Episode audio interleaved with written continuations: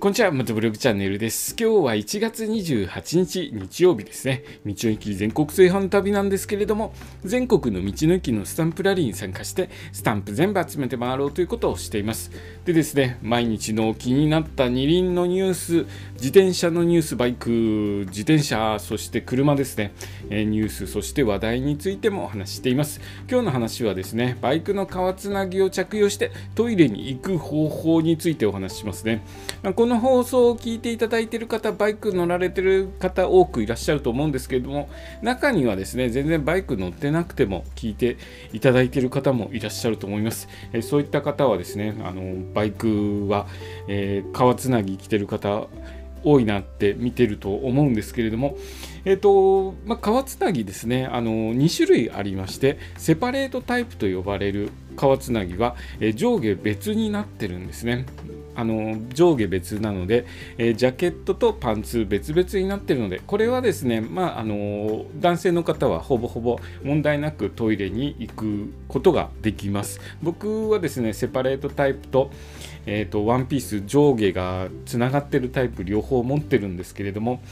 セパレートタイプはですね、別に問題なく、え、行くことができます。ただし、あのちょっとえーと、個室を使う場合ですね、男性個室使う場合は、えーと、ブーツがですね、レーシングブーツを履いていると、あまり下がらないんですよね、パンツが。なので、レーシングブーツを脱がなきゃいけない場合もあります。狭いトイレだと、ちょっと、えー、なかなかですね、あのパンツの方を下ろせなくて苦労したりとかして、えー、困ることもあります。でですね、まあ一番の問題なんですけれども、ワンピースですね全部上下つながっている、まあ、皆さんがあのイメージされるレース用のつなぎみたいな、えー、革つなぎですねこの場合はとても困るんですね、えー、これはですねジャックを下まで下ろしてもえー、用を足すことができません。男性の場合ですけれどもね。女性はもう全然話にならないですが、えー、男性の場合もですねチャックを下ろして一番下にまで下ろしても、えー、用を足すことができません。どうするかというと、え上半身脱ぎます。そしてだいぶ腰の部分も下ろして、えトイレ行かないとなりません。で皮つなぎですねだいぶタイトなものを着ていますのでプロテクターも入っています。僕の場合ですねあの着用するのにだいいぶ時間かかります。え脱ぐ時もですね、だいぶ時間がかかってしまうので、早めに行かないとちょっと間に合わないよっていうことになりそうなので、早め早めにトイレ行くように心がけていきたいと思います。えー、まあ、そんな感じでですね革つなぎを脱ぎトイレに入って革つなぎの上の部分をまず脱ぎますねそれをもうですねプロテクター入ってるのでそんなに簡単に脱げないんですよね簡単に脱げるつなぎはちょっと大きいのでえー、あの少し大きめだと思います。で、ぴったりのやつだとなかなか脱げないんですよ。で、脱ぐのを苦労しつつ、え、トイレで個室ですね、ちょっとあの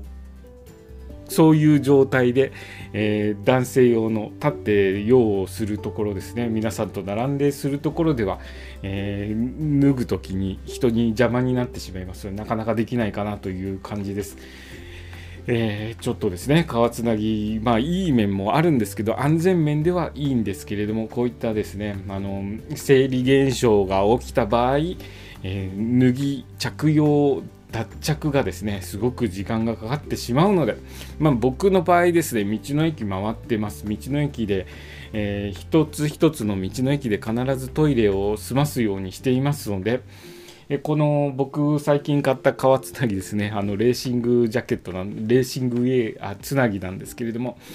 えこれを着てあの実際に回っていくっていうことはちょっと不可能です。なのでえー、まあどういう時に使うかというと、あのー、日帰りのツーリングとかですね、